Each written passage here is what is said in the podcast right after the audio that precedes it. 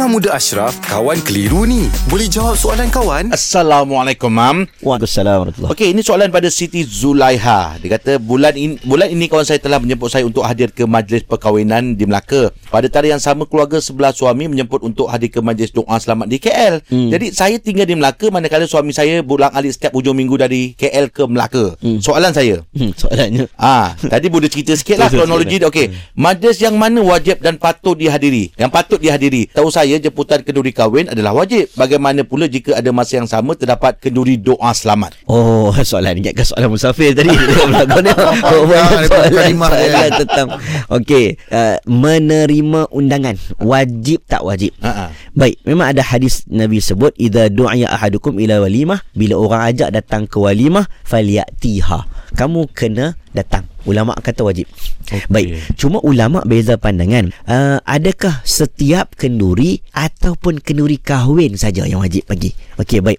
Uh, dalam mazhab Syafi'i Imam Nawawi contoh saja. Uh, Imam Nawawi memilih hanya kenduri kahwin saja wajib, kenduri kenduri-kenduri lain sunat. Akikah, doa selamat dan sebagainya lah. Uh, satu lagi uh, ada pandangan juga Imam Nawawi kata Dua-dua sama Tak kira lah kenduri kahwin ke Doa selamat ke Kenduri apa pun Kalau orang hajat panggil kita datang Orang dah tak Apa dah booking Catering Pengharapan lagi. Iya Ha. Maka wajib kita hadir Sekarang ni Dia confuse antara kenduri kahwin Dengan kenduri doa selamat Ah betul. Okey, dia kena buat pertimbangan.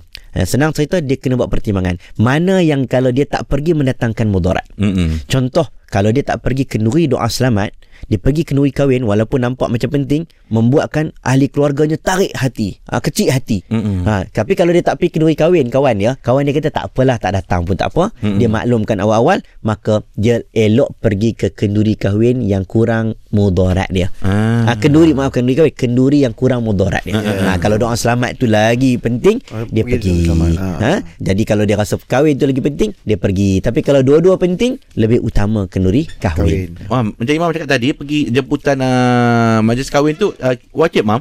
Dalam uh, wajib kalau tidak ada uzur. Dah hadis-hadis Nabi sallallahu alaihi wasallam Uh-uh. tentang faliyatiha menggambarkan wajib. Kalau tidak ada uzur. Contoh uzur kita duduk uh, jauh. Uh-uh. Kita terlalu sibuk banyak kenduri kena pergi. Uh-uh. Kita ada program, kita Okey. kena maklumkan kita tak dapat pergi. Mm-mm. Ha, tapi kalau rumah sebelah, jiran kita. Okey. Ataupun rumah satu taman. Uh-uh. Kita tak pergi, duduk kat rumah saja-saja goyang-goyang kaki. tak ada Ah, sebab betul. apa. Uh-uh. Itu berdosa. Itu dia. Ha, tapi kalau kita tak pergi tu sebab sakit, ada alasan adik-beradik datang nak kena keluar urusan mesyuarat, itu cerita keuzuran. Itu dia. Hmm, tak ada masalah. Terima kasih mam ya.